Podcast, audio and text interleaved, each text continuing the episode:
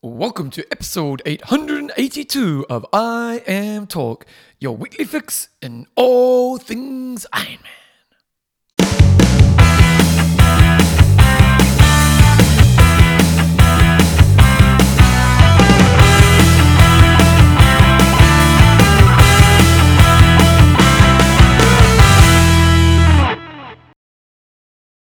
Radio team, welcome along to episode 882 of IMTalk with Coach John Newsom and Bevan James Oz. How you going, mate? I'm pretty good. And yourself, Bjorn? Back in the studios early in the morning, we can't even see the outside. No, 5.27 a.m. Is the kickoff earliest today. ever start?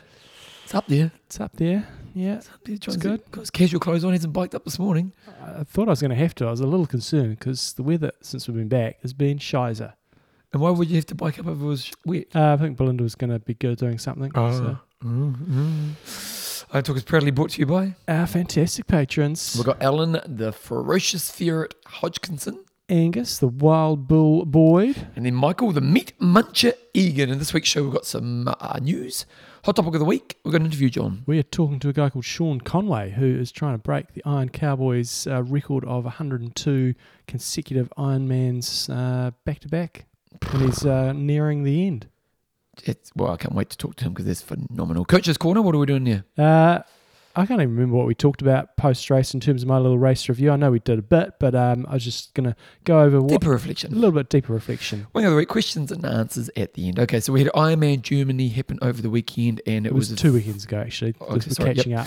uh, female only race. Does, it- does that show that Ironman Germany's lost its bit of prestige? Uh, I think they've done it for a couple of years now. But Um, at the same time, does it still, you know, because Germany used to go, used to go, Kona, wrote Germany. Yep. They were the three. yeah, it, it does take a bit away for me. I s that, that being said, uh, I did see a comment from Rebecca Clark, who finished in eighth place, our Kiwi, uh, and she was leading early on, uh, just commenting it was pretty cool being at the front of a big race, Yep. uh, and the women are on show. So I think it's got its advantages and disadvantages, but it would be nice to have a few races um, that you know the, the biggie, the biggies like your regional championships where you have got male and female only.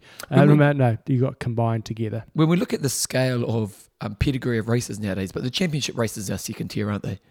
Definitely. You know, you've got, you've got your world championships, you've got your PTOs, you, know, really the championship races. Because even if we look at the fields, we're not really getting the, the, the stellar fields here, are we? Roth had a stellar field, but um, that's probably the only other Ironman. But uh, you probably Roth slightly above championship races. Uh, certainly this year you would. Yeah, yeah, yeah. yeah. Okay, so let's look what happened in the females race. Yeah, so it was a, it was a good race actually. You had uh, Skye Moench, uh, who you know is not the greatest swimmer. She swam 59, but then rode a 449. Uh, so she was leading, um, but then only managed a 303 on the run, to finish in 857. Uh, and Sarah True um, took it out. She swam 52, rode a 458, and ran a nice little solid 257 for an 854. Um, and Sarah True, you know. Great athlete, but she's been around for a long time. She's 41 now um, a mother, and she's also, I think, studying as well. Uh, so great comeback, and I think it will be a nice closing of a door for her um, in terms of. I just noticed they've got a picture here of, of, the, of her rivals. So you've got Skye, uh, Skye Moench as a rival, Paula Findlay, Anne Haug, Flora Duffy, and then they've got a picture of Daniela Ryf, and they've got a picture of a goat. Oh, there you go. Um, but anyway, uh, great comeback. So if you do recall, quite a few years ago, and I'm not sh- uh, there we go. It's 2019. Uh, I think that was when she was coming back from having her child, uh, and she was trying to qualify for Hawaii, and she had to. That's she right. went to Ironman Cairns, uh, DNF'd, and then went to. Ge- mean, she was leading Germany, She was she? leading That's by right, a yeah. long way, and it was one of those days. It was insanely hot, uh, and she just completely KO'd. It was one of those ones where you just it was really uncomfortable to watch. A bit like you know the Julie Moss sort of collapse from the finish line. She was wobbling all over the show and just collapsed. And uh, yeah, it was pretty pretty scary to watch. Actually, She got to Hawaii, but kind of DNF'd in Hawaii because she went to um, Mont Tremblant. Tremblant. Yeah, and uh, it was just too close, wasn't it? By Yeah. the end, at the end of the day, because when she went to Hawaii, Hawaii she DNF'd. Um, yeah, because she did Cairns at the start of June. Germany at the end of June, and August. then went to August for Tremblant. And you know, you got to remember that w- when you KO yourself like that in a race, It's a probably cost, takes a bit of re- recovery, mentally and physically. Um, but she's she's been a great athlete. You know, the year before that, she had finished fourth at Hawaii, um, second in Germany. Uh, so great athlete. Um, and I could be wrong. She when she had her baby, but anyway. Great to see her come back. Uh, last year she won Arizona and Lake Placid, and now she's got a regional championship uh, box ticked. So good on her. Okay, we also had Ironman Switzerland happen over the weekend. This was a male only race, and this was a silver tier Ironman distance race, so which means $50,000 prize money. What happened there, John? Uh, yep. So we had Jan van Berkel take it out. Uh, that is, he's retiring after that I was going to say another name that's been around for a long time, isn't it? Yeah. So he's thirty-seven. Um, So that's- you'd argue that's maybe a little bit early to retire. You win a race. Yeah, but he's been he's won it a few times before, um, and got to get on with the rest of life. Probably, maybe he's got some some other doors have opened. But thirty-seven, you know, especially when you're not a, a top tier athlete. I know winning a race means you're pretty you're pretty awesome, but um, know, only fifty thousand dollars prize money total prize Yeah. purse. So can't imagine you'd be making a fortune off it. What a cool way to go out as well. Mm, swam 54, rode a 425 and ran a solid uh, 240 for an 805. Second was uh, Leonard Arnold in 807. So, you know, relatively pretty close race. And then Andreas Salvisberg was third in 810. So there's not many races to go for the boys, and pretty much everybody's qualified. So, you know, from here on in, if we do have any pro races, um, you know, the fields are probably going to be pretty diluted, especially given that Nice is going to be in September, so a little bit earlier than what we're used to um, when World Champs are normally October. So the big piece of news that came through this week was that Andrew Messick is sitting down, sitting down, or standing down as the CEO of Ironman organisation, whatever it's called. What's the official name nowadays? I think it is just Iron Man. It's Yeah. not Wampo Wanda Group or whatever anymore. Yeah. It's not D- WTC. no, it's been Iron about Man. 14 years, is it? I, th- I think it's 12. Okay, 12 years in the position. Um, and John's kind of got bullet points here of what he's kind of the good and bad, I suppose, of, of his time. But he's, well, let's break it down. So, because the first one you got here, massive expansion of races around the world and, and not just in Ironman racing, you know, they took over a lot of big marathons, you know, Yeah. cycling events. It's, it's a much bigger organization now than when he took it over. huge. You know, there's so many. There's a lot of Ironmans now, but you got to think. I don't know the number of half Ironmans, seventy point threes, but it's huge. You know, uh, all over the world and expanding into emerging markets, into Asia, into the Middle East. You know, you got races in Kazakhstan, you got races in India. That sort of stuff never existed. All through South America, all through sort of Eastern Europe and stuff. You know, the one area they haven't expanded, which was interesting, is uh, into China. You know, we had the Chinese um, There was one, wasn't bought there? Uh, there's not anymore. I don't think there's Yeah, any. but there was one, yes, but But that was around before him, wasn't it? Uh, possibly, but they had and they had a few seventy point threes there, and then I was getting pretty fired up because used to be able to go and do the seventy point threes and qualify for for Kona in China. Um, so yeah, massive massive expansion. Plus, as a business, yeah, huge as well with cycling events, running events. Marathons, Um, lots of big marathons they own yeah. So from a business point of view, uh, that it's just way way way bigger than what it ever was before. It'd be really interesting to, get a financial dude to have a look behind the scenes to see what's are they in a healthy financial position. Mm. Like I imagine they are, but, but we really have no insight into that, do we? Um, legacy program. Now I actually take responsibility. We take responsibility for that yeah. because if you were listening to the show years ago, we kind of came up with the idea on the show, and then not long afterwards, it got announced. yeah, on the show, news was broken. yeah, yeah. So the legacy program, we don't really talk about it so much now, and I, and I wonder if it is going to get a bit diluted in terms of you know whether we have the rotating system. You know, it's a lot easier to qualify for Kona now because you got you know male and uh, female only fields. But at the time, I just thought it was fantastic. It did have a few tweaks over the years in terms of you know I think That's about it right, started, isn't it? It started at ten, and then did it go to twelve or twelve, and then there, there was a period where you, yeah, you had to keep doing it every year, yeah. and then uh, I think they changed that. But overall, it gave people uh, a way to get into Kona, which for, for, it was going to be impossible, basically. and it Um, rewarded people who are long time lovers of the sport. yeah, You know, they got the golden ticket. Now, it will it will get because there was a massive backlog for a long period.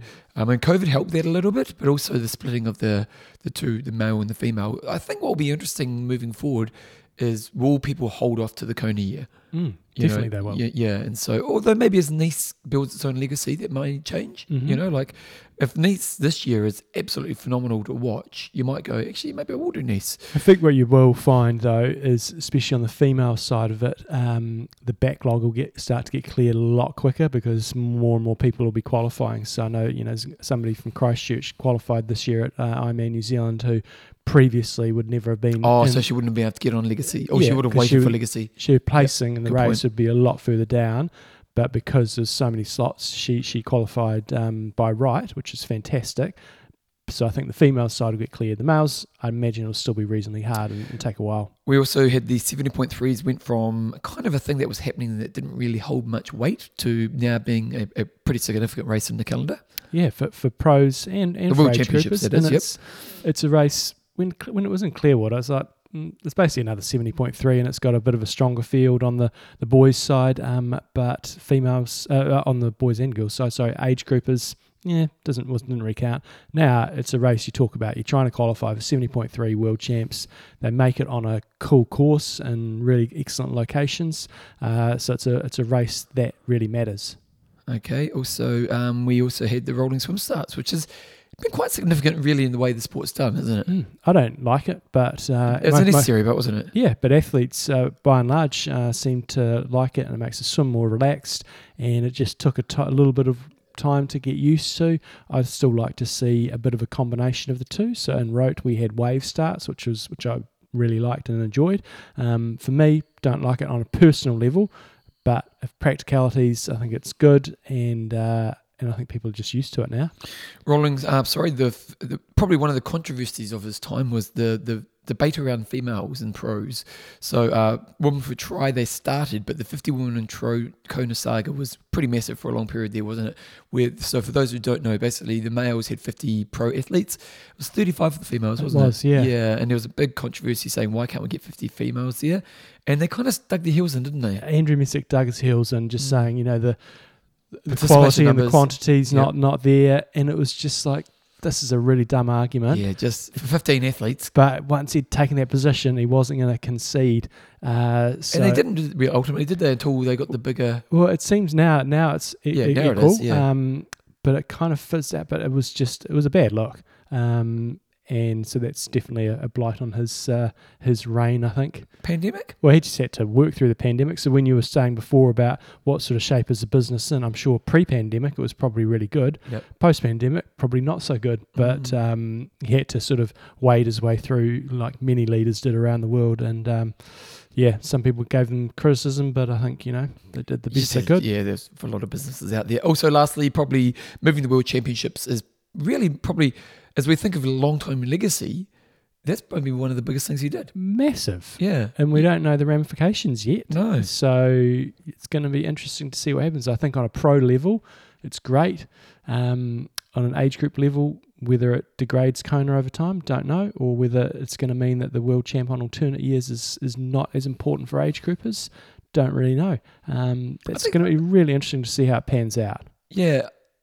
Looking ahead to this year's races, it seems that Nice will be the more interesting race. Mm. They're both great fields, but just well, maybe it's just because we don't know. Mm. You know, maybe as time, you know, as we get to see Nice a bit more, understand how that race works. But I think for pros, it's going to be awesome. Just going to be interested to see if it's every second year age group race that, that really matters. Uh, so, just on a personal note, he was always we, we we've interviewed him quite a few times over the years, um, and met him in person Yeah. quite a few times. He was always a really nice guy. He was pretty upfront, you know, like you know, like I remember Hmm. doing some interviews, and we'd go into it with um, cr- criticisms, and he'd always answer them, but also he'd, he'd always often reveal insight. Like I often think. Sometimes you look at something from the outside and you can be critical, but then when you get inside, you have a deeper understanding. I remember what, one of those notes was um, why they were kind of giving slots to lots of to races that maybe didn't deserve them at the time. And, and his argument was, well, we often slots will appear late in the piece that we kind of just make things work. And Mm. you know, he was always pretty upfront with. I know there was an interview he did recently that he walked out on. I didn't actually listen to the interview, but No, it was- wasn't worth. It was yeah. wasn't worth listening to. No. Were they just looking for controversy? Yeah, Okay. yeah. Okay. Um, But uh, for me, he was he cared like he did Iron Man, and he actually cared and I know that, but he was running a business, so I'm sure if he if it wasn't a business, he wasn't answerable to to you know shareholders and the debt leverage, and I don't know how all that sort Yeah. of stuff works. But he cared, and I think his intentions are in the right place. Uh, but at the same time, bottom line is he has to make money. Um, so yeah, I suppose if we go right back to basics, is the sport in a better place? yeah, I think it is. You know, there's a lot of races. There's a lot more people participating. Um, so Uh, okay, actually, one other scar is never really did anything for the pros. mm, You know, like the pros have had to take the sport in their hands, and luckily they've got a massive benefactor who's given them power in the sport. Um, but if if PTO didn't come along, this, the pros would be in the same position, if not worse. Yeah, but it would be interesting to see how things had panned out if PTO and Ironman had actually been able to get to the table and work together. How, they, how things would be 'cause they didn't really open the door, did they? Mm. You know, even through the pandemic, where the PTO were like, "Hey, we'll give you some money," and they're like, "Oh no, you." And the, the we do your contrast is you see PTO working with World Triathlon, and they've had, you know, one of their races was in Ibiza, which is where they're having the World Triathlon Champs for age groupers, and you know, working together with them. So yeah, interesting. Yeah. So if, if you know, if anything, it's the, if we go, it's a sport in a better place. Yes. Uh, pros in a better place. Yes, but not because of Ironman. Mm. You know, if anything, if if, if PTO didn't exist, pros would probably be in a worse place than what they were. Totally. Yeah. So um, coming up this weekend, We have Ironman Vitoria, which is in Spain. Uh, last year we had Nick Kastelein take it out. It was a really good race, uh, very close between him and Cameron Wurf. And Nick Kastelein had sort of dropped back and came back. He won it by less than a minute in front of Cameron Wurf. And uh, there was another fellow who was in the race, and his name's not in the top three. He must have exploded. I remember watching it. Um, and again this year, well, this no, not, not again this year. This year is a female pro only race. Um, it's this time of the year hard to know who's going to actually rock up. Um, certainly not. It's a 13% of a Kona field, so not a super strong field. Um, and you got Gritz Laralde, who's a top seed, aimed for uh, 851. Sarah Svens uh, aiming for 853, and Angelica Jerk is 854. Tell you what, there's going to be some people that are a long way down the list of uh, going to qualify for Kona because down uh, in seventh place is Rebecca Clark, but she's not going to be racing because she did Ironman Frankfurt. But yeah, the, the the first person who hasn't qualified for Kona is seeded eighth, so going to be a lot of roll downs on the, the female side in terms of qualifying. So good luck for them. It's a fifty thousand dollar race, two slots. what date is the men's race? Uh, it's in September. Not going to So when, a when is too late for them to qualify? Because Uh, there's there's, only, there's, only, there's only one race to go. It's Ironman Lake Placid. That's men, but female can. Yeah. Uh, the females are still there's still a few more. I think Okay. I've got that next week's show Okay, there you go. because we're doing four shows in the next couple of days. Okay. Uh, also, got a couple of other races happening. We have, um, uh, so I don't think I mentioned this one before. It's called the Odyssey Full, which is in the UK, and I noted that they have a draft legal bike ride. It doesn't look like it's a very big race, um, but I've never seen, I don't think. If than- anything, that's more of an unfair advantage, isn't it? Because if it's not a very big race and you can get in a draft pack, But I think it's a participation event, and but you get what I mean. Like if you Oh, yeah. say you got 100 people and 10 Mm. people can get in the pack, Mm. But I'd like to see, to be honest, I'd like to see a bit more of this in terms of not a competitive race, but if there's people, I want to do a nine distance race, I want it to be pretty social, I just need to get around there. Um, I think it's great. And John, your short course update. We've got Hamburg coming up this weekend. It looks like we've got, in the men's at least, a pretty strong field. It's going to be awesome. We've got uh, Yee versus Wilde versus Matt Hauser. Matt Hauser actually beat um, Alex Yee in a French Grand Prix race last weekend. Uh, was it? last- I don't. I've never heard He- that name. Oh, Matt, no, he's, he's really good. You, you don't watch enough triathlon. No, I don't really watch Uh, any short he's, course. he's good. He's he's definitely admittedly, I've only really heard of Yeah Wilde. yeah, he's uh, he's clearly the number three, and he's knocking on the door for those other two. Females field um, missing a few. Uh, Georgia Taylor Brown, Taylor Knibb, and Sophie Coldwell won't be there, so it means uh, the field's a bit more wide open. But Hamburg's always a great race, uh, sprint distance, and they also have a mixed team relay. Yeah, and Wilde are still very young. Yep, House is young too. Yeah, So who, who do you see? And you would probably say, well, are, are Yee's the best because of his running ability? Um, who has the most development in them? um, Like who has the opportunity to grow the most? I think they're all really even. Those three. Yeah. Um, yeah, no, I think they're pretty even. okay. Mm, no. Because it is you're looking for you know half a they've percent, both got a, you? they've, both Ian Wilde got a bit of development on their their swim still. I think they'll still keep advancing on that. Um, Hauser's probably got a little bit more development on the run. So um, yeah, but how's they're, they're different athletes. Ian Wilde are similar on the swim. Wilde's probably a bit stronger on the bike. Hauser is much more complete. He's uh, awesome on the swim, um, solid on the bike, and and uh, and not quite as good on the run, but not not far off them. So should be a good little duel. Now, John, we're waiting for a text from our interview. No, no, we, we're going for it. oh, we're going right Yeah, now. we're going now. Okay, here we go. Here we're gonna be. We're gonna pause. We'll be back in a second. Radio, we are back, and uh, we're going to put the interview on in a few seconds. But before we do, let's look at this week's discussion. So this is from before when John went away, and the question was, what is the best non-Ironman or challenge-branded long-distance race that you have done, or that you would love to do? And we got a lot of feedback on this one, John Bo. So let's start it off. Uh, Jane Hampson says the Himalayan triathlon. That would be a cool one to do. It's one of those sort of ex triathlons. You don't go to the top of Mount Everest or anything like that, but uh, you can go check that out at uh, Himalayan Tri. Um, that would be pretty cool to go and do.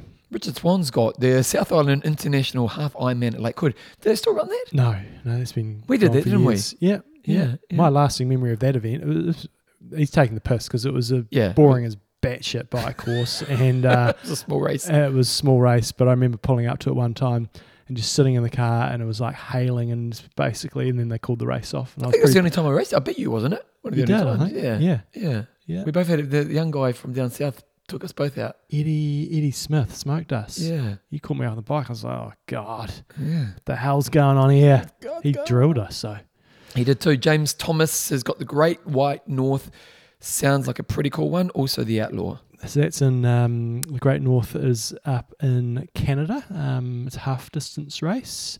Uh, Jonathan Mercer says the Tri X in the Lake District in England. Beautiful course over the most challenging route with a friendly, laid back organisation team. So that's triathlonx.co.uk.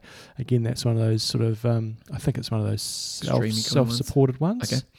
Uh, Rob Dallymore's got, he did the Leadman Epic 250, which is a 5, 5K swim, a 223K bike, and then a 22K run in Bend, Oregon. Was awesome. He also says he would love to do Wildflower, Alcatraz, and Alpe d'Huez. Nice. Uh, so that yeah, that race was around for, for a few years. Was years. it a part of the run? Lead man? Uh, no, I don't think so. Okay. Yeah. Um, Richie Bath said he agrees with Zippy Hugh. Where's Zippy Hugh's one? That's a great a Zippy. Uh, can't find Zippy's one, but he, I think he was talking about the a race that I did a few years ago, which was the St. Ja- St. James Mountain Man Triathlon. It was that one that I did up, and it was a mountain biking race out in the middle of nowhere. You swim in freezing cold water, uh, and then you're biking on this track called the St James Trail, which you can't uh, can't do at the moment. It got washed out one of the bridges, uh, and then it's an off road run, and they had a, a medium distance and a long distance race. Um, I would put that on a must do. Um, it was an interesting experience. Did it twice because I cocked it up the first time, um, but it was a it was a different race. Lee Cartmel has got Silverman Triathlon just outside of Las Vegas. Now, back in the day when we first started the show, that, we, we used to give that lots of love. Does it still exist? No, it definitely doesn't. Uh, and that was Because remember the year they tried to do the fastest triathlon, and they had the, the like an Olympic swimmer, Olympic cyclist, and Olympic marathoner. Maybe not, but of that level. good good level. And the marathoner had to Just do like a, they had to do like a, two forty marathon to beat the record, didn't they? And they Yeah. they blew up and did like a three hour ten or something. Yeah, it absolutely detonated. And I, th- from memory, they might have got it might have got beaten by a bunch of triathletes or something like Yeah. that. And it was quite big bonus money for beating the record, wasn't it? yeah, there? Yeah. And I, I reckon the time was not that fast. When you look at how fast uh, you know Magnus Ditlev did uh, did recently, yeah. I don't think it was that much. no, I don't think it was. No. Maybe it was. It wasn't sub seven. No, no. No. Uh, Max Follow. I've only ever done one full distance race uh, and two middle distance, all with the Outlaw Triathlon. They're absolutely fantastic, brilliant organisation, great people. So the Outlaw ones uh, in the UK, and they do have a very good reputation. Brian Ashby, um, he's got Iron Māori. Uh, he did that in December 22. Uh, for those who don't know, we have talked about it a bit on the show, but it's a it's a race that's really more about participation Mhm. and about getting people into movement. And because the Māori population in New Zealand has its kind of health issues, and uh, so it's but it's it's kind of the best of what triathlon can be because it's about everyday people and they've got lots of different races lots of different ways you can put the race together and about participation but they do have a long course event within it and uh, brian said it's his favorite and John Ellis loved it. Grant Boyd loved it. Nick Hankinson also loved it as well. So Just and that's race. probably more not the course, it's just the vibe. the event, eh? Mm. Yeah. Mm. Uh, Tamara Spargo says Sufferfest in Warrnambool in Australia. There's some really fantastic names of places. Warrnambool in Victoria, Australia. She did it in 2013. Uh, it was a 2k swim, 80k bike, 20k distance. Tough course, but such a great race. Wish it was still going. Good old Christine, the grinder McKinley's got Alpe d'Huez long course, longer than a half, not as long as an Ironman. The bike is uh, due to the ascent, but uh, fabulous aid stations, amazing course, clean lake swim. Don't forget the old French rule about number of pins on your race number. Yeah. Got to have three pins. If there's a tip, you ever go to race in France, why, why three? don't know, just three pins. And Gotta are be they s- anal about it? Yes. Oh, really? Yeah, and we went to race once and we didn't have any pins. We were on an epic camp and we were just scrounging around trying to find enough pins for everybody. They're very particular about it. It's a bit like in Germany and Roth, you're not allowed to wear your bib number underneath your wetsuit. So you're thinking, I'll just wear it under there, then I get up straight on the bike. It's got to be in your bag in T1. I can't see the rationale behind it. I'm sure there's a reason. What was Uh, it? You've got to wear your bib number. You can't have it un- underneath your wetsuit. Oh, so you actually stop and put it on Yeah, which is fairly normal, but I don't see with why. three pins. No, you don't have to have three pins. You just can't have it underneath your wetsuit. Okay. Weird. Uh, Mike Parrott also says he's signed up for Alpe d'Huez and looking forward to that this year. Uh, Steve Brooks says Beach to Battleship. Now, that race, I believe, doesn't exist as being called the Beach to Battleship because Ironman um, took it over. So I think it still exists, but it, it used to be, and this may have changed now. It was a sort of a point to point, you know, Mm. na- aptly named Beach to Battleship. I think it was in some area where there was a, a military ship that you maybe finished or went past. Good old Brent Wah Chan has got a wildflower for sure, although a bit of the glory after the glory days still had the naked aid station. And I think that's one of the things. A lot of these iconic races have sort of. Lost, their- lost their is so- prestige, there they? didn't used to be that many races, Yeah. so if you had a race with a bit of a twist, it was it, it sort of became iconic. And Wildflower was certainly one of those. But I think all those lakes are drying up. I remember for years they uh, they struggled to have enough water Oh, on their, really? their lakes in, in California. Wow. Um, Kenny Caraway attempted the Trans Am bike race in 2017, an ultra distance self supported race. Uh, so it's more of a bike race. Uh, good old Will Newberry's got uh, the Forest Man, although it's no longer a, a race, but it was a great race. The Lakes Man, which we talk about, that's up in Keswick in sort of uh, northern England, says Joe Adams. Uh, I'll go Neil Baxter. He's got the longest day in the coast to coast, and you don't even need to swim, but definitely iconic event. Yeah, if you if you if you can do a kayaker, if you can do some kayaking, hmm um, it's by far one of the most special races in the world. Andy Fordham says the ocean lava in Montenegro. Haven't heard of that one before, um, but I'm sure that's a beautiful part of the world. Good old uh, Robert Hughes got the Norseman. Incredible race in an incredible location. Support from the Norseman crew is special and they're really family like. It's a special race indeed. Uh, and then I've got Jez Roberts says the Iron Born in the UK, a sea swim off the pier, great bike ride. You Poms have got so many bloody great races. Uh, and but one thing I did notice in the news earlier this week was um, yeah, some of the, the the Ironman races in the UK have been ditched. So they're, they're stopping Ironman Bolton and just turning that into a seventy point three, and they've uh, oh, really? cancelled a couple of other events. So it's obviously numbers-wise. Maybe you, you would assume so. Uh, The sport is so popular in the UK. There's so Is it many still? events. Oh, massive. Okay. Uh, so you're, that, that's normally the assumption you'd make, but sometimes it's other factors in terms of um, not being able to keep using the venue. And um, yeah, but there's a lot of choice in the UK.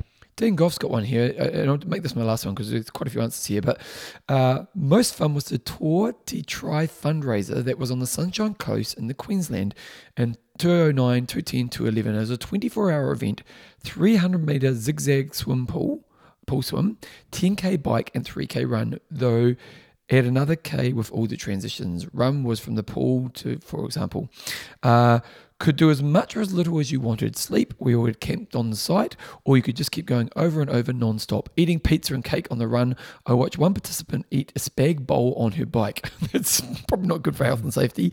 Unlimited lollies in transition, and the second year, some cops that were manning one of the roads cl- uh, closed of the road closed road gave me uh, the two I was running with some spare beers on the last run leg. It was so much fun and camaraderie, and we ended up running, raising all that for only $125. Last one I'll do. Karen Myers says a strong man in Japan on an island that I can't pronounce. It's a Japanese Kona, and it's every Japanese triathlete's goal to race there at least once. Uh, and a few people said that's their favourite race. A few people said rope, but we did this specify not challenge. Um, and yeah, lots of people are saying outlaw. Yeah, So- Out- Outlook is lots Uh, of. Israel Man, we've got one there as well. Vicky Ne- Nealon. Um, yeah, that's about it. What So you, John? I never really did a huge amount of long course races outside of the Ironman brand. yeah, I haven't done any.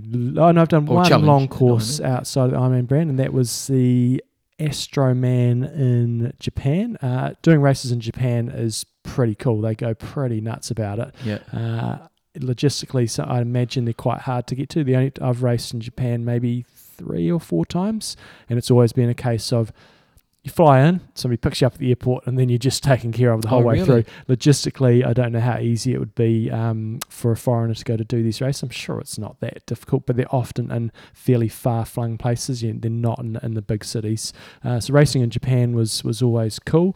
Um, What about your water? Your what ifs? Most of my ones that I would want to do are probably branded races. The one exception to that that I'd love to do is the Embrunman in France. So that's uh, it's sort of like an Alpe d'Huez type race. Um, you basically swim. Uh, in this beautiful big lake, although Cameron Brown was saying to me that when he was over there last year, the bloody lake was just about dried up. It was a massive lake, and I was like, "Wowzers!" Wow. Um, good old climate change. Um, and then the bike, you go over the Col, Col d'Izoard uh, and a couple of other cols. So just an epic bike ride. And the run is not a mountainous run, but it's up and down. It's been around for a long time. They have a good pro race. It's a huge event. Been there for the Olympic distance before. So Embrunman is one that I'd love to do. Um, so that's the main non-challenge one. And the one other one, I was thinking, what non sort of branded other races have I done? Uh, it was a long time ago, but the Laguna Phuket Triathlon, when I did it, which was 1990. You got second, didn't you? I did. Peter yep. Got third. Yeah, he did. Uh, 99, that was. Uh, that was a really cool event. Uh, it's still going. Um, whether it's still, uh, you know, um, bucket list event, I don't know. But it was back then. What was cool about it, A, you have a swim which you swim in the sea, and then you go into a lagoon, which is kind of unique. The bike course was really cool. It had lots of uh, really steep little hills in it, and you're just going through all these little villages. But then on the run, you're basically in this massive resort area, um, and you basically ran into the foyer of each of the different resorts and- Oh, really? and, sort of turned around. run through the foyer. yeah, you like, it's open air, so you, some of them you actually ran in and like you turn around in front of reception and sort of co- come out Oh. again. Uh, so that was a cool race, and one I would love to go back and do. It's normally what is in the end of November each year. I uh, mine would be Norseman. I, I you know like I always loved those kind of challenges and, and, and training at least. I never really did it in racing. And if I were to go back to myself as a peak athlete, that kind of race would have suited me because I was definitely a strength athlete. Uh, that would be one. And, and oh, so many races. One thing that was interesting, I was speaking to a girl at the gym yesterday who does a lot of ultra running, uh, and she's doing. This is nothing to do with ultra, but she's doing the Disney marathons. Mm. And so what they do is they do you do a 5k one day, 10k half, then full, four days in a row. And so some people can choose to do all four. She's going to do all four, but the entry for her and her partner to do it is five thousand dollars. Jesus, Now, but that might be New Zealand dollars. and So that might be a package including accommodation. no, I don't think it is. sort I of think That's the entry. Yeah, yeah, that's your entry. And, Mm. they, and she says a thousand, like it's sold out kind of thing. Like it's Oh, yeah, it's absolutely massive. Five thousand bucks to just run in Disneyland. That seems a bit odd. Yeah. yeah. But that's to do the whole four. But Mm. I said, "Well, do you get anything special?" She goes, "You get really nice medals." Mm. so you should. so there you go. And then they probably charge you to go in the park afterwards. Yeah. Okay, this week's discussion is: firstly, would you enter a smaller iron distance race, say less than three hundred, if it was priced a lot cheaper than a branded event? If you have done a smaller event, what were the worst, is better, worse about them on the day? But long-winded, I know, but it sort of came because we had that, that race I mentioned earlier on in the UK that had a draft legal bike rate league, and when I looked at it, it looked like they had a really small entry list. It's on this weekend, um, so I was just wondering, would people do small race? And if you've done one, what was good about it and bad? Okay, you got a quiz question. John's it's quiz, quiz question. question. What's happening? Uh, I'm going to have to do some research to find out the answer to this. Uh, how much elevation does the Nice World Championships course have, and how does that compare to Kona? So you've got to be watching things on the news. Okay, let's go to our interview, Jumbo. Now, we've got an interview coming up. It's Sean Conway. He is trying to be Iron Cowboys most Ironman back to back consecutive days. He's currently on day 92, so on the day we record this. Uh, just a couple of things. The interview does cut out for a moment, it goes away for about 10 seconds. I'll come back in. Uh, do you want to talk before or after? We'll talk after. Okay, so here is Sean right now. Good stuff. Righty ho, team. As you heard in the intro earlier on, um, we've got a guy on today called Sean Conway. Uh, got quite the list of achievements. Uh, and his quote on his website, it's always worth it in the end. And he's trying to uh, do 102 Ironmans on consecutive days. I'm going to find out a bit more about that in a moment. But he's done all sorts of things. He's uh, gone around Wales in a triathlon. He's run across Iceland. Uh, uh, lots of cool challenges. I, I, really like one of them, the 496 challenge. So if you start on January, you, uh, January the 1st, you run 1K. And then on the 2nd, you run 2Ks. On the 3rd, you run 3Ks. And totals up in that month of January, you'd run 496 kilometers, which is a, a cool little challenge. So we're, we're talking to Sean as he's going through one of his, race, his races. He's uh, got seven Ks to go, I think. Um, so welcome along to the show, Sean. Hello, hello. Good uh, well evening for me. I don't know whatever time it is for you guys. But, early uh, morning. yeah. early morning. Sorry, sorry. Did I get you up early? yeah, no, no, no. yes. So um, you, are doing this crazy challenge. You're trying to do 102 consecutive iron distance races. Um, what number are you up to, and why the hell are you doing this crazy challenge? um, I'm on day 92 now. So actually, um, I've only got a decade to go, which is unbelievable because when I think back to day one, wow, it, it, feels like two years ago.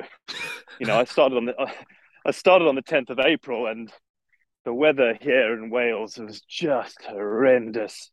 Honestly, like the wind and the rain, um, and uh, you know the injuries at the beginning during the adjustment period were just you know crippling and I nearly didn't make the 17 hour cutoff on day two and three. So oh gosh, it was all quite quite stressful. And um, but yeah, why why am I doing it? Um, well, I just I just need something to chase in life, to be honest. And this seemed like quite a good one to chase. And James Lawrence set quite a high bar a couple of years ago. And um, yeah, I mean, I, I had the world record for the world's longest triathlon at one point I'm also the only person to have done a triathlon of Great Britain, sort of a north to south type thing. Um, so this sort of just seemed like the next step for me. And uh, yeah, so I actually thought of it in 2018 when James did his 50 50 50. I thought back then, oh, I wonder if I could do 100. Yeah. And then life got in the way and kids and COVID and all that. And yeah, so I thought I'd revisit it now. You, you have um, day ninety two. you, you you did make an attempt. Um, I can't remember what I saw somewhere a little while ago, and I think did you get knocked off your bike, or to, just talk us through that? Yeah, so actually, I attempted this last year, and um, on day five, oh, it was such a stupid little fall. I was going up a slow hill. Thought, well, let me just grab a packet of crisps out of my back pocket, hit a pothole, and then um, with one hand, sort of try to over overcorrect to pop out the pothole and just overcorrected and went straight into a bush. and um, went, went, went over the handlebars. The hood's bent in. I hit the deck, but the thing that happened is my left foot stayed clipped in. Yeah. So it sort of mm-hmm. twisted my ankle a bit. So it, it wasn't that bad.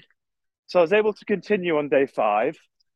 Woke up on day six and thought, oh, this is okay but then the run on day six was horrendous.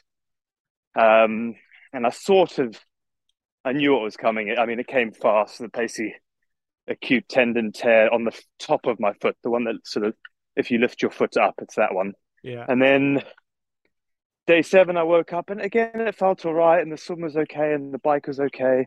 But then the run on day seven was just took me nine hours, I think. Yeah. Um, and uh, yeah, I just I didn't even. I, I mean, I made the cut off right.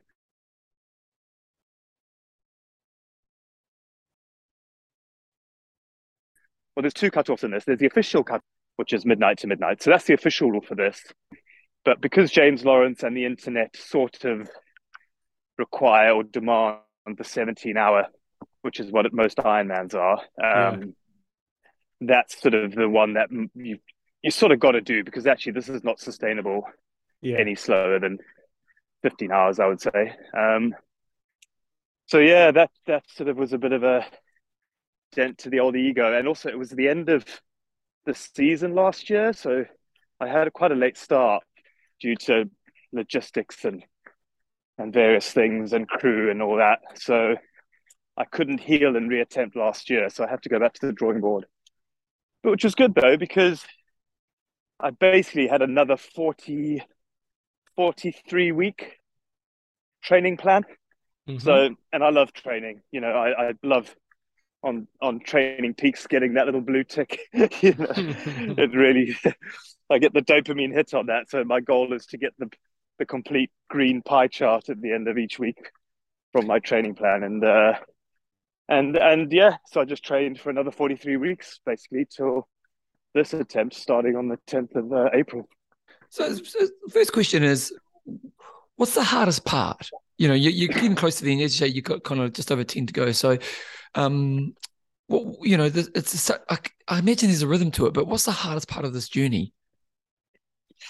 Um, there's two things that I'm finding really hard. One is the eating, just eight thousand calories a day for ninety-two days now. Honestly, it's just oh, it's relentless. So the the only thing that's keeping me going is full fat cream.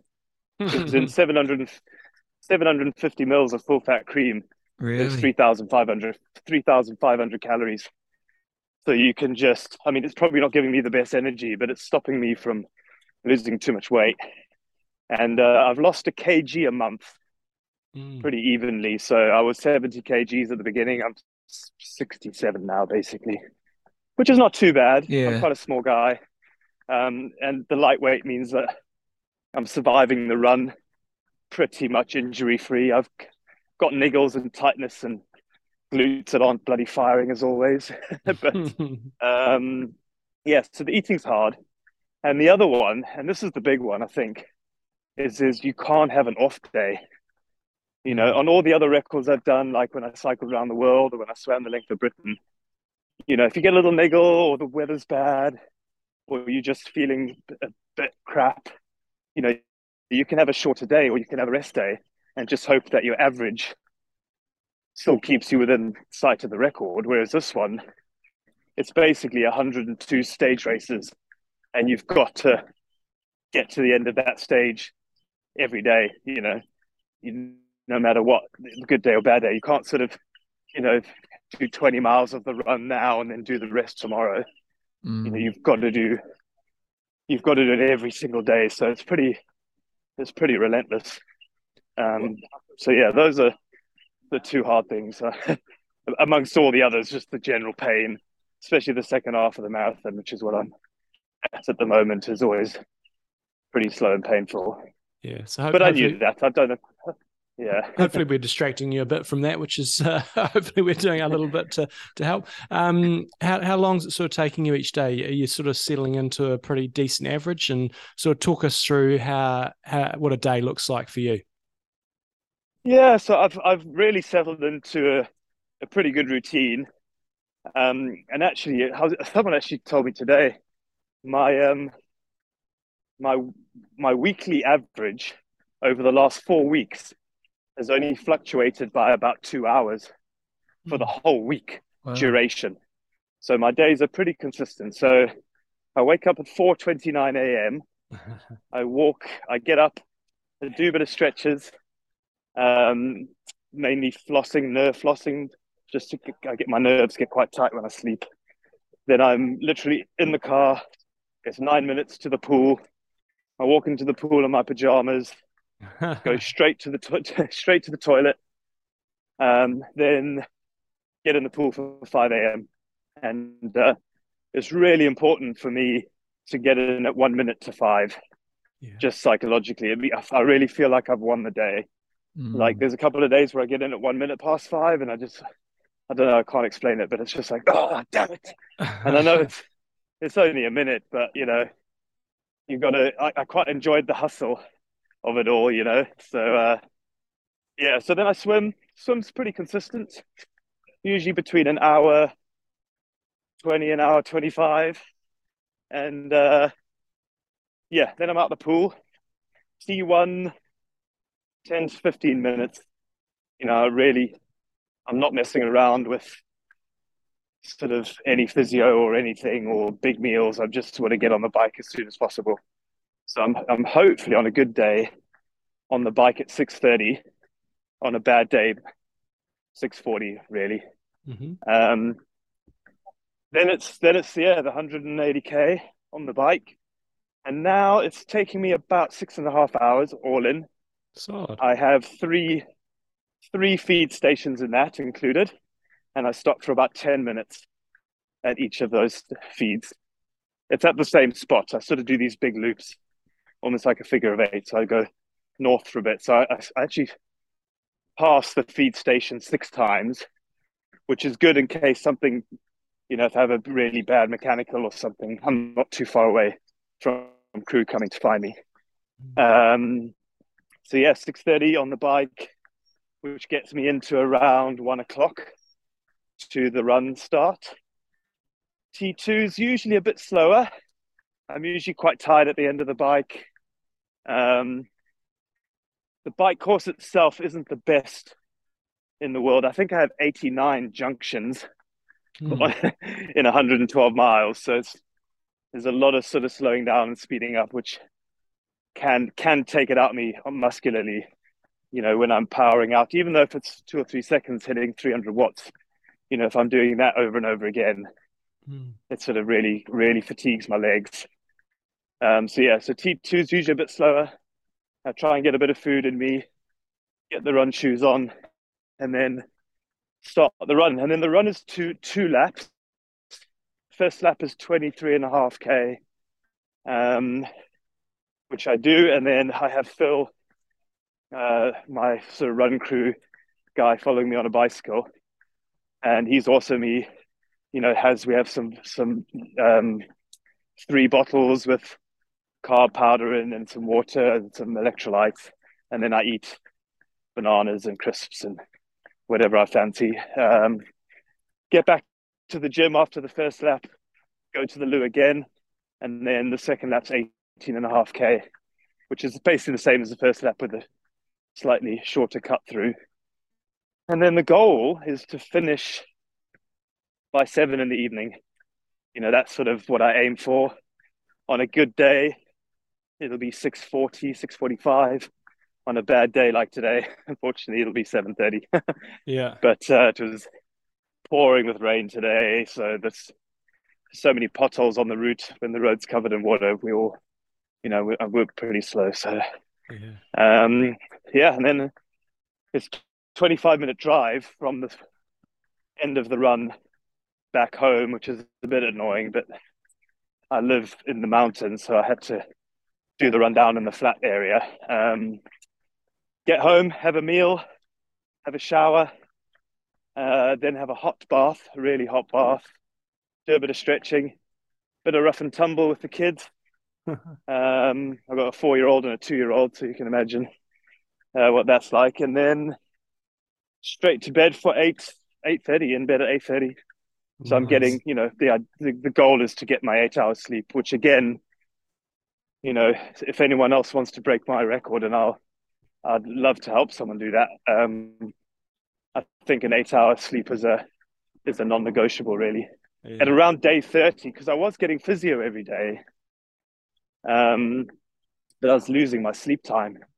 So around day thirty, I actually dropped the physio to once a week, and I, oh, it was a huge improvement Really? just that extra sleep was way more beneficial than the physio. So Mm. uh, at the time, there's been times where I've needed it more between Yeah. from day 30 to now, but for the most part, just I need sleep, you know. Yeah. So yeah, that's that's pretty much my day. I know we're going we're going to leave you to to get back to it in a moment, but just is there is there, and, and I think what we'll try to do is have a good catch up with you once you actually completed the mission. Fingers crossed that's going to happen in about ten days' time. But is there much enjoyment for you there? Like you know, it sounds bloody hard, but is there is there much enjoyment? Um, what surprised me the most on this is the community spirit that's sort of happened around this. Really, um, all the riders that come and join me, all the runners that come and join me, you know, they've created their own WhatsApp groups, and there's a lot of banter there. And I have a bit of leopard print on the top of my cycle jersey just for a bit of fun. So this week, all the boys came out with leopard print socks to match, and nice. you know, so uh, yeah, that's been the, the best part of it. Really, I've only moved to North Wales just before COVID, so I actually sort of didn't know anyone out here. So, uh, in, you know, in the last three months, I've made friends for life. Absolutely. So it's um, that's been the best part. But the actual doing a full distance every single day, yeah, that's there's no fun. There's no fun in that. so, you know that. You know, I'm a pretty smiley, happy guy generally. So, you know, in pictures, I I like to laugh a lot, and it has to be fun. I had to I have to make it fun. You know, if I could have made the bike course look like a, a penis, I probably would have. You know, that, that's you know, it, has got to it's got to be not too serious. Um, because I, I, that's just not my character. You know, my my character is not sort of screaming pain and like all misery. I still, you know, am quite a laid back, smiley guy, and I and and that, that kind of keeps me going, I guess, because if you smile externally, you know, there's biological things that happen to make you actually feel better. Yeah. But uh, you know, uh, the, when day 102 comes, when it comes to an end of that, I think there'll be quite some relief. I think. just, just, just one thing. Um, you, you, you obviously love a crazy challenge. Where does this sit on all the crazy challenges you've done? Like, if you were to rank them, and I know they yeah. present different things, but where does this sit? This is definitely the hardest. You know, it's the hardest because of the fact you've got no off days. You know, on everything else I've done, there's been you know days where I could have a slightly rest day and recover. Um, so yeah, this definitely hardest, but it's not the most miserable I've been because for two things. One is I'm sleeping in a bed every night, which I've never done. You know, like on all my bike rides, I'm sleeping in drain pipes and you know just in bushes and you know old toilet blocks and whatever. Uh, and when I swam the length of Britain, I was just cold constantly. You know, that was 135 days of just getting in, you know, 11, 12, 13 degree water, freezing cold, sleeping in a tiny damp boat. So that was miserable. So, yeah, this is definitely the hardest thing I've done. But because I get to sleep in a bed and I get to see my kids at night, it sort of makes it slightly less miserable than mm. it probably could have been. And um, and that was important for me because there was chat.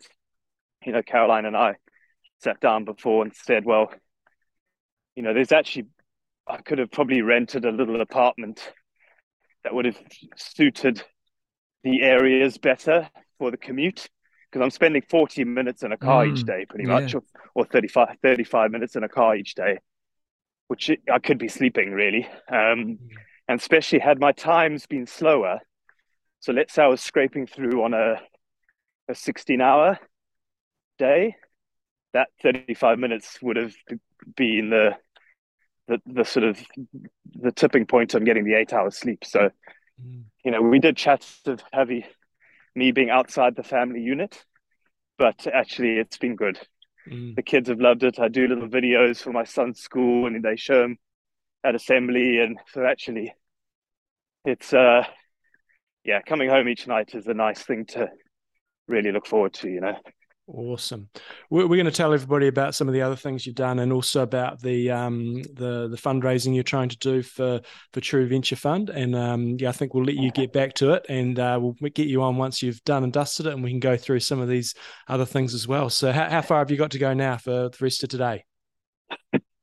Um, oh man, math um, spending, my, spending, spending my life doing sort of calculations on what my potential finish time is going to be. Uh, I, am on 38.4 So what's that? Just under, three- just three- three- 4K. 3.8 Ks to go. awesome. Yeah. It's sensational. Thanks so much for your time. Anyway, And yeah. We'll let you get back to it, and we'll catch up with you once you're, once you're done and dusted. But really appreciate it. No, I- I'd love to come on and do a, do a proper chin wag with you guys. Yeah, we'd love So to. So thanks so much, and uh, yeah, we'll uh, we'll catch up soon. And sorry if I got you up early, but uh, yeah, you can No, go back no, to it's bed now, I worth it. guess. Yeah, Cool, legit. Enjoy Thanks, the rest of your day. See ya. Cheers, guys. Thanks. Crazy stuff, John. It is crazy stuff, and we we didn't want to keep Sean too long. And as as we alluded to, we'll catch up with him when he's really done and dusted and go a bit de- deeper into how it all sort of finished up. But I thought it would be quite cool to catch him before he is done because uh, things change when you finish a race. You'll look back and you Yeah. probably look back, and go, oh yeah, that was pretty cool. That was pretty cool. And we caught him in that moment where he was having a bit of a shittier day, and uh, and it's just must be a grind. I can't imagine what it would be like, but just a daily grind of making it happen. He is doing it for a good cause, and we'll, can talk about this again once he's done. But it would be cool for people to support him. Um, it's called True Venture Foundation, um, to help children to try sport, love sport, and stay in sport. So he's got a bunch of different initiatives that you can support him there. You can buy like his uh, daily bib number. Oh, we didn't ask about the tattoo. I know I was going to. I wanted to, but I thought I'll run out of time. You He's can got- pay forty-five thousand and he'll tattoo your name on his butt. Yeah, that would be something quite cool if you got all the listeners to chip in Yeah. ten bucks and we get IMTalk on his ass. um, so he's got a bunch of things. Buy a swim cap, you can buy a, uh, a, a bib, bib number, or you can just support the cause that he's doing. And now would be a great time to do it when he's sort of nearing the end, to just give him that little bit of uh, uh, support to, to get him across the line. Um, so it's great that he's doing it for a cool, cool cause. And good luck to him. He's only got a few days to go. Finish line will be in sight. So one thing you need to know about Sean is he loves a challenge, and, and one thing he's it's obviously his career is just doing these challenges. He probably does some speaking and motivational stuff on the side, but um, so we look at the list of challenges he's achieved. So he's around Wales Triathlon. Um, he did running across Iceland. He did national parks marathons. There was 15 national parks in the UK. Uh, he did the challenge John was talking about. So in a month, you add a k each day, so you end up running four. four would you do that? Uh, it sounds like a cool challenge. Yeah, I like and that. it's probably doable, isn't it? Yeah. Because probably only the last week where you really got to be challenged. Yeah, you got to be running sort of 20 to 30 Ks a day. Yeah. Uh, it's not insurmountable. Yeah. It's still hard. Yeah, I like that one. Uh, he e-bikes. He's got what was the e-bike one? E-bike picking. Uh, Conway 290 mile, 80 mile run in the London Marathon and Scouts outfit. Cycle across Europe world record. He did a 4,200 mile triathlon. He sailed around. He's got the world record for sailing around Britain. He's run Britain. He's kite the Thames. He walked from London for less than a train ticket. I'm not quite sure what that is about. Bike from London to Paris in 24 hours. So just lots of these uh, swam around Britain. Mm-hmm. That's why he grew, grew a beard because uh, to stop the jellyfish getting onto his face. Oh, really? Yeah. Bucket. Kilimanjaro is a penguin. He's done. He did the cheese rolling. We should have asked him there if we interview him. Oh, yeah. Well, The cheese rolling. You know that cheese rolling thing. yeah, it's mental. So if you, a lot of you guys may have seen it, may not, but it's in uh, somewhere in the UK. They throw a big roll of cheese down a hill, and then everyone just races after it, and you horrific injuries. Like it's, it's a really steep, grassy gradient, and you're racing full steam down there, and people just are like just about losing limbs, uh, massive leg breaks and uh, shoulder breaks and all this sort of stuff. It's crazy, craziness. He's got. He still suffer from the injuries that I had that day. Yeah. It was. He goes. It was totally worth it though. Certainly worth the most exciting 30 seconds of my life. Yeah, mental. So you guys can check it out, SeanConway.com. Humans are idiots. Yeah, and go and support him in what he's doing because it's pretty mental. Try to get him on because I'm away. Maybe try to get him on when I'm away. I can look next- into that. Because 10 days from now he'll be free. Mm-hmm. You know, because it'd be cool to get him quite close to post. Mm-hmm. because there'll be some really deeper questions we could look into. Okay, coaches corner. corner. Okay, what, so we're going to do the post post post race. Yeah, because when we discuss when we caught up after the race, I think it had been like twelve hours or something since I'd since I'd finished it. So I can't actually remember how detailed I went into. it. And at that stage, I hadn't looked at any of my files. It was just sort of off the the seat of my pants stuff. And uh, I just thought it'd be good to go through the review that I'd go through in my head and on paper.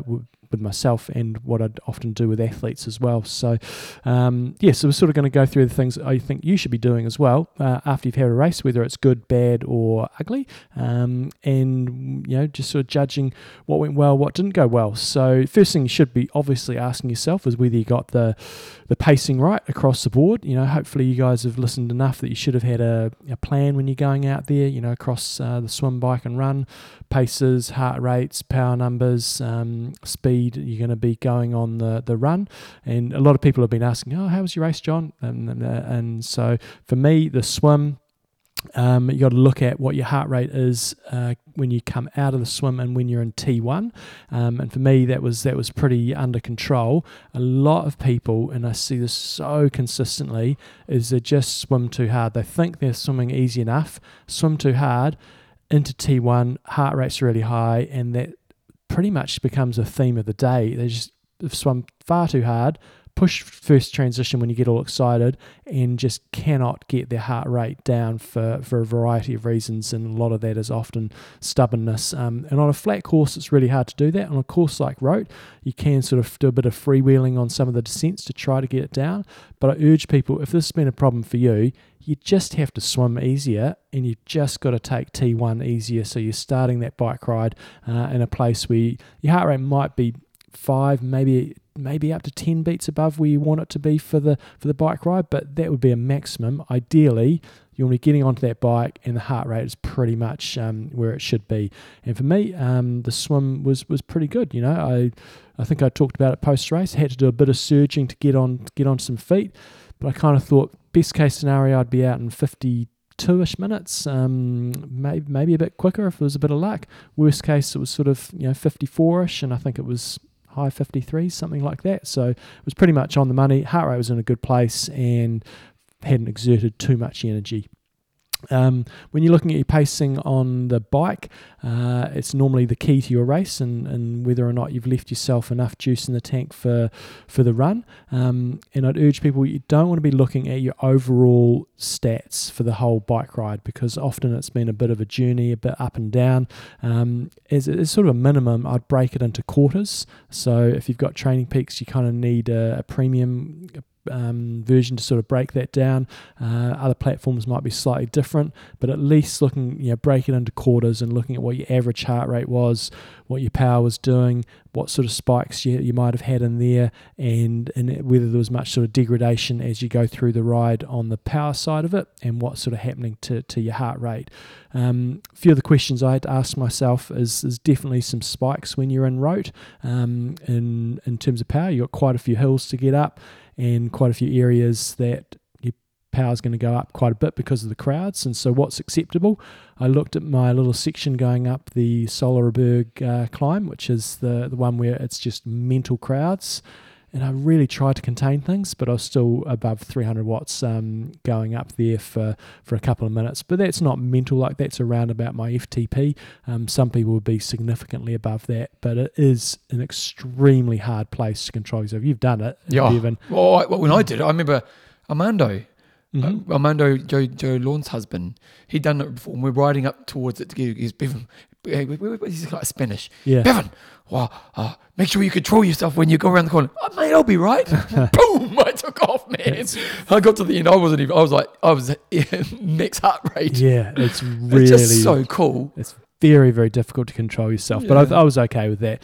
Um, and but I think the other thing people need to factor in, especially if you're at the pointy end of the field these days, is making sure that you train for, for some spikes in effort like that and also the variability you'll get when there's going to be some drafting out there or, you know, legal pace riding. Um, because I know this is probably one of the first times I've really had that in, a, in an iron distance race, is there was that variability, especially sort of in, in patches where it was significantly easier and then a little bit too hard in, in places. So some you know in training you'll often go out there and just stick to a certain power output for five hours and, and be nice and consistent, but make sure you're training for, for those spikes. So when I look through my bike ride file, um, uh, you know, it was I was well within my heart rate. I was uh, aiming to not exceed 135 beats per minute, and that's what I did last time. Um, average heart rate across the whole ride was 130. Um, it was so just what zone's that for you? Um, it was zone two. You know, it's Yeah, just, just sitting- pretty aerobic. Yeah. Um, and so, so that was it was pretty much on the money. It- In first lap, I think I was on my limit, sort of at about 135. Power wise, um, yeah, it was it was more variable than I perhaps would have expected. It was a little bit harder in places, but not. You know, I was sort of aiming for about 235 watts, and I sort of highlighted one section. I think I was like 239, but my heart rate was, you know, 130 beats. So I was it, was feeling relatively comfortable. Um, so yeah, sort of tick the boxes in terms of pacing on the run for me. Um, I pretty quickly realised that because of the conditions on the day, I wasn't going to be running three hours, and, and the way that I felt coming off the bike wasn't going to be running three hours. So just adjusted a little bit, and uh, the run pace to me was I was on track for the first half. I think I went through the first half in one hour thirty four, so I was probably two or three minutes slower than what I wanted to be, but I was starting to feel a bit rough, and the second half uh, started to get progressively ugly.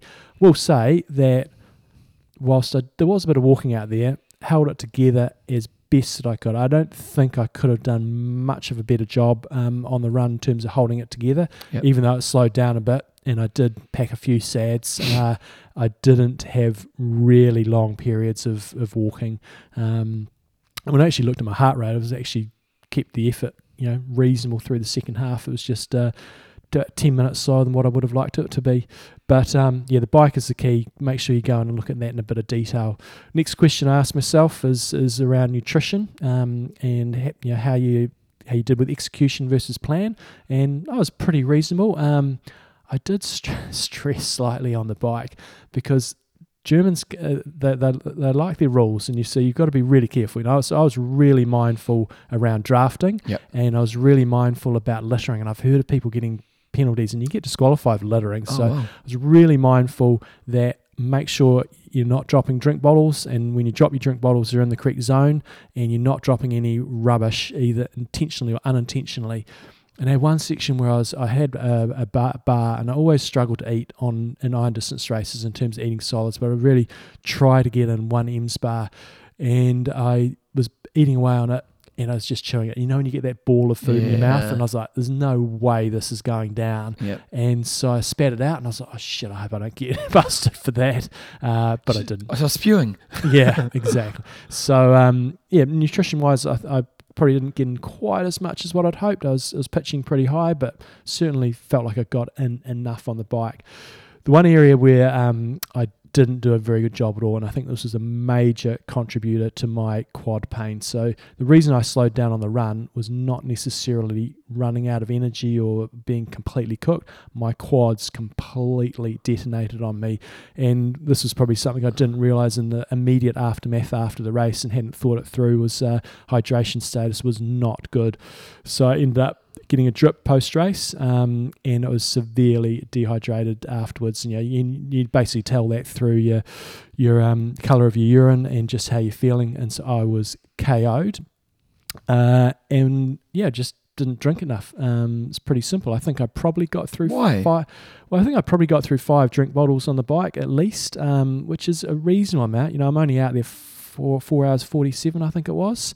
So basically Um, one an hour. Yeah, um, so it's in the, it's getting in the right ballpark, but it, for me, it just simply wasn't enough. And one of the challenges we face, and and this sort of comes down again, another bullet point I've got is just the, the, the conditions and being acclimated for it. So Yeah. we're we're, we're coming out of, we come straight out of winter and when you're doing winter training rides yes you're trying to be hydrated but Yep. you really just don't need that much No. and so i think it, part of it was habitual i just wasn't used to just slamming the fluids down um, and the second part of it was just not being acclimatized to, to coming out of a winter and, and going into a race. It was it was pretty bloody toasty. Somebody a listener sent through a picture of me on the run, um, and he was outside the sort of pharmacy and it had a little uh, you know temperature gauge on it and it had 36 degrees on it. It was not 36 degrees, but it was um, it was getting up towards 30. And I think I just lost tra- track a little bit of hydration, and that was a major, major contributor to my quads. They weren't cramping; they were just so sore. Like every step was incredibly really? painful. Um, so hydration was a biggie for me, and uh, especially if you're coming out of a, a winter climate, something that I really should have uh, nailed a lot better. So disappointed in myself, Bevan. Disappointed that it's something that was relatively easy to to fix. But at the time, were you aware that you weren't doing it? Uh, not really. No. Okay. No. So it's just a Um, bit didn't absent-mindedness. didn't f- well there was two things didn't feel like i was thirsty and that's usually a sign that you're, you're dehydrated but i was very conscious that i hadn't peed on the bike um, and so you need to be peeing on the bike Yep. uh, and that was one thing that i didn't do and i was like oh geez that's that's not necessarily a good sign um, then the next thing i asked myself is execution on the day and this is more from a mental approach I did a pretty good job there. Um, was in control, didn't really get sucked into other people's races, with a couple of exceptions, and that was on the, the, the first time up the Greding climb. You have a long climb, and the first time round, I'd been solo basically to that point, then got caught by a group. Thought I'd better try to stay with this group, and that was probably the one part of the race where I did let things go a little bit. But overall, mental application was, was pretty good through the day. Conditions, um, yeah, found that really tricky. Um, just because we're coming out of winter and, and I typically don't race particularly well in the heat once you get past around that sort of six hour mark. Um, preparation wise, wouldn't have changed too much. Um, in my preparation, the only thing I would have changed, and I think I probably mentioned this, and this was the other big contributing factor to me, you know, fading in the second half of the run was just not enough hard running, and that was. Um, mainly due to a few little niggles and injuries, but also just not having any races in terms of preparation. So, yeah, and had a bit of, had a bit of luck on the day. I said I need a bit of luck if I wanted to go sub nine. You know, I had a group in the swim which I was able to draft off and not waste energy. Had some periods on the bike where I was able to sit in a in a legal legal group, um, and yeah, so I had had that little bit of luck that I needed. So for me, bottom line was the reason why uh, it was a bunch of contributing factors to not performing as well as I wanted. One was hydration. Two was um, not getting enough hard running and racing, and yeah, three there's just a few other little contributing factors. But just got to look back, not look for excuses, but look for explanations on why things didn't go didn't go quite to plan. But still, seem like in post race interview uh, we did when you were over there. You didn't seem gutted. no. Um, Like Hawaii, you were gutted. Yeah, it, but I love the journey of getting there. And for me, what was pleasing was I, I come away from it going, if I'd got those few things right, I've still got the capacity to go sub nine hours. yep. And so I'm like, sort of like, I've still got it, you know, in terms of, I, I know I could do it Yep. and just needed, if the day had been cooler, I think that would have helped massively. Um, and so, yeah, a few contributing factors, but I know that a couple of things gone my way. Could have been sub nine, so that was that was pretty pleasing that I was able to get myself in that shape in a pretty short period of time. You say that. Do you have a desire within the next moment to do another Ironman? Not right now, no, I don't. Don't have anything. Because too much on the realistically, that, that gap does get harder as time goes by. So really, if you do want to try hit another sub nine, you've probably Mm. got what two years? uh, sub nine at fifty. Uh, Oh, okay. That will be that Yeah. will be a challenge, and again, what are you now? Forty-seven. forty-seven. Yeah, so uh, don't think that's unrealistic. And Kids will be a bit older. Yeah, part of that. If I'd had a longer build up, like I literally only really started training in March for that, so it's a pretty short build up. If I did sort of like the the 2014 approach, where it was a much longer build up, choose a race which is hopefully not going to be quite as hot. A few little different things. A big contributing factor to being able to go quicker is is the bike ride is so much faster now with uh, equipment gains and being set up well. So I biked worse than what I have done there previously, but was significantly faster. Um, mainly Just down to just you know set up And the running, and so oh, running shoes, I suppose. They didn't help me much, much at all. um, so that's pretty much it for Roth. I've been rambling on about it for bloody months now with all the preparation stuff. It was a cool journey, cool event, um, and yeah, I would just urge people. You've got to love the journey because the racing, for whatever reason, had a guy listen to the show recently, trained really, really well, building up for um, challenge, uh, for not challenge Cairns, for Ironman Cairns, got COVID, couldn't race. And so um, you've got to love the journey because um, yeah, I could have had bike issues, could have broken Yeah. something on the bike, and then Yep. be shit. And if you just leave it all to the race, you can come away pretty disappointed. So, okay, so what, what, while you're talking about sub nine at fifty, where would you race? Uh, 'Cause if you're going to sub nine, you, you're picking, you're setting it all up for, so you got the best chance. yeah, So you want a fast, fast course. yes, and I'd be looking for somewhere where it wasn't going to be as as hot. Uh, so maybe something like the. Uh, Israel Man, um, and that that would not Israel Man, um, Iron Man Israel. That would also fit in. It's in April, so wouldn't be training So through of- winter. end- yep, so I'm New Um, Zealand season. get, uh, I'm a little bit over going from our winter to to, to, to hot races. So it's Yep. a similar sort of experience when we go to Kona for Ironman and for the 70.3. It's bloody hot and it's just it's hard work training through winter and going and for, for that. So timing wise, um, yeah, something in around April would probably work work quite a bit better. Or otherwise, maybe Ironman Western Australia, which is um, Well, that's kind of coming out of winter. yeah, but you've got the tail end, so you, you've got more daylight and a little bit warmer. That's end of November, start of December. Hmm, So those would probably be, or otherwise I'd have to go do a long stint of training in Europe or something like that. Okay, just got one fun, funny comment you heard that was Sam Laidlaw was the only man to go sub eight with a over three hour marathon. Which is kind of funky because Yeah. uh, our good old Mr. Sausage Ollie Jenner uh, mentioned that to me, and I thought that is really unique to be able to go sub eight with an over three hour marathon run because they swam and biked so fast. First time it's ever happened. Pretty impressive. Mm. Okay, let's go to Winger of the Week.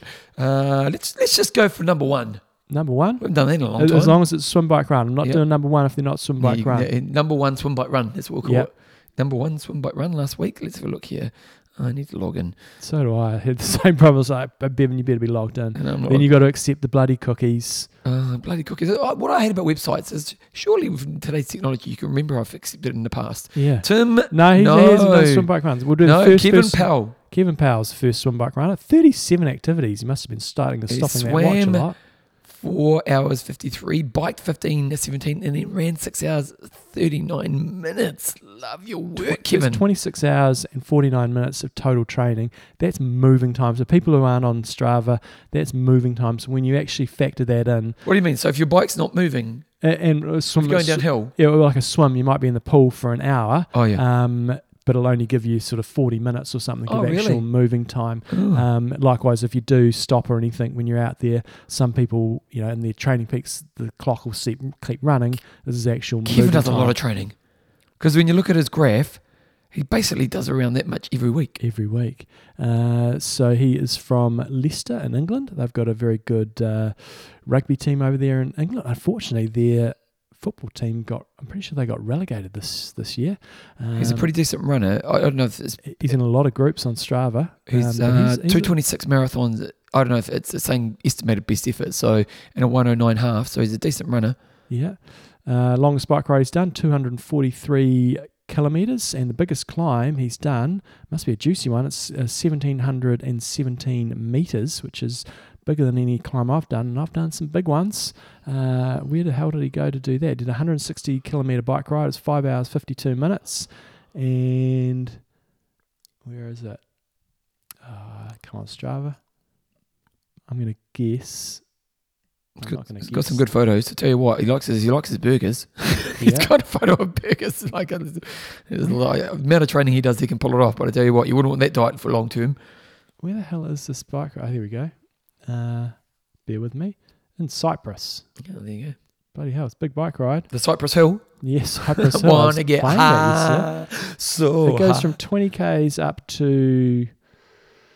So it's about a 50 kilometre climb. wow, that's that's impressive. Nice work. So, Kevin Powell, you Uh, are our wanger of the week. Okay, Jumbo, let's wrap things up here. You haven't done your swim set because you come straight home or straight here this morning. So let's say thank you to our patrons. Uh, yeah, we will. Uh, Scott, the sleek sheet Sheridan, We've got Jonathan the Lumberjack Woodman. and Mark Wiltshire, the unpredictable. Okay, if you want You- to become. Oh, So sorry. I've got to answer my quiz question as well. You ramble on Okay. about something. Uh, so if you want to get the show emailed to you, go to www.imtalk.me. Also, if you want to become a patron like those cool people, all you need to do is go to imtalk.me, look for where you become a patron, and that makes it pretty obvious from there. Uh, for those who are patrons, we really appreciate your support. It just keeps us in the game. Uh, if you want some coaching, coachjohnnewsom.com, or you can check out one of his epic camps. Now, I know he's got Alpe d'Huez coming up next year. Kona's a confirmed thing. Kona 70.3 camp. I'm taking applications now. Um, it's pretty much locked in. Uh, And in New Zealand? Sorry, In New Zealand at some stage? uh, doing it. No, I'm not got anything planned for New Zealand other than a little mini camp down in Queenstown uh, in April. But Kona, if you want to get on it, that 70.3 is awesome uh, and just a cool, cool week to be on the Big Island. Uh, and also, if you want to check out any of my work, bevanjamesowers.com. Cool. With any content, just send it to imtalk podcast at gmail.com. Jumbo, what was the answer? Well, so the bike course is classified as hilly for, for Nice. And maybe just have a pause just for a second while I find this.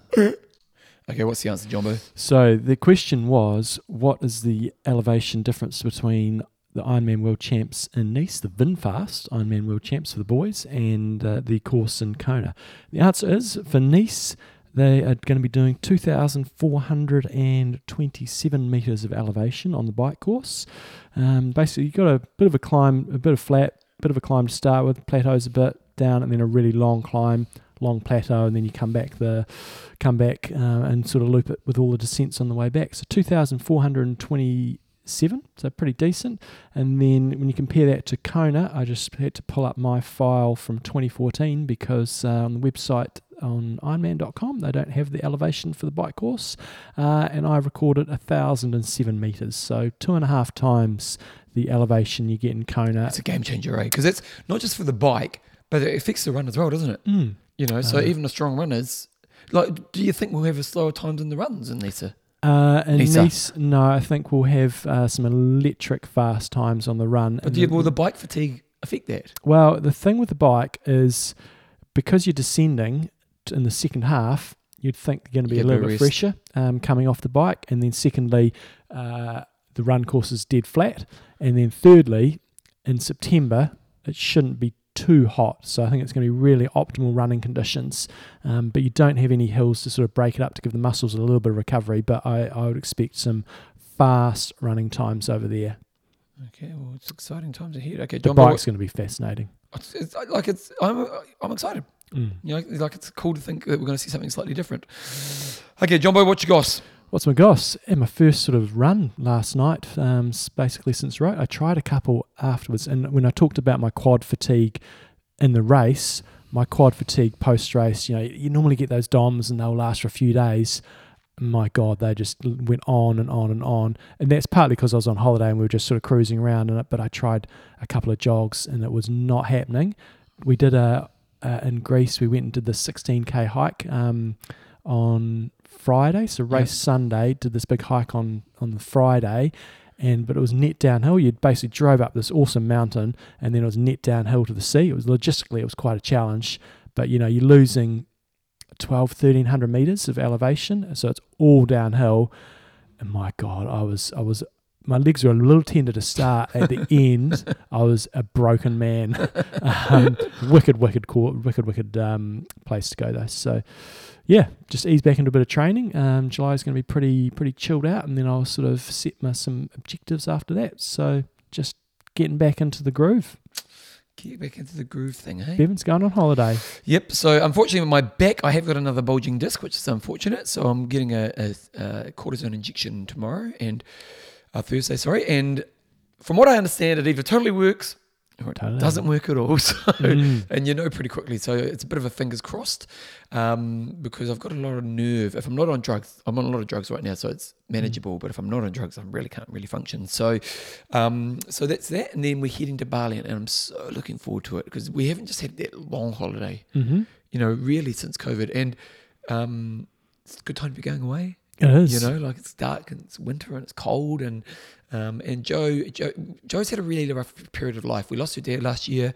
We're losing an auntie right now, and her auntie's kind of like her second mother. Mm-hmm. Um, her, her bloody cat's got cancer, so everything's Mm. in my back. So everything's going wrong for my wife right now. So we need some time away. Mm-hmm. We're just going to reconnect. Well, not just we, we we- we're good, but as in just like escape the world for a moment. Mm-hmm. You know, It's so Bali- good when you do that because you you just don't look at the news Yeah, and you're just like just cruising. read a It's book. great. Read- I- and Bali's great. Have you been to Bali? No, Have you? Oh, really? no. Wow. For for if you want to just chillax, Mm-hmm. you know, it's it's perfect because it's more than an island. Because if you want to sit by the pool, by the by the beach, you can do that. But there's plenty of activities, so you can do activity stuff. Mm-hmm. Um, there's decent shopping if you want to shop. Not that I really do. Great food, Mhm. and you've got the great food as in like the, the plastic chairs down the road for two dollars, Mm-hmm. but the food's amazing. Right through to high end restaurants, which are kind of like a half the price you'd pay here. mm-hmm. Um, yeah, we just and, and massages. Seriously, massage every day. Mm-hmm. Yeah, because you're paying fifteen dollars New Zealand for like a, an hour massage. We stayed at quite nice places when we were in Greece, and uh, I thought, okay, I was going to get a massage, and it was like 100 euros or so. I'm not getting a massage. Well, I was speaking to someone who went to um, Singapore, and uh, they were at the hotel and they're booking out to go go home that day, and they thought we could sit by the pool and have a glass of gin. Two bot glasses of gin was forty dollars New Zealand. Mm. No, eighty dollars New Zealand. So Mm. forty dollars each. Fuck that. Yeah. I'd be having water. Go to Germany for drinking. Cheap in Germany and in Greece. Mm. Anyway, team, let's wrap things up. Iron Russ. I'm Mendo. train hard. Train smart. Kia kaha.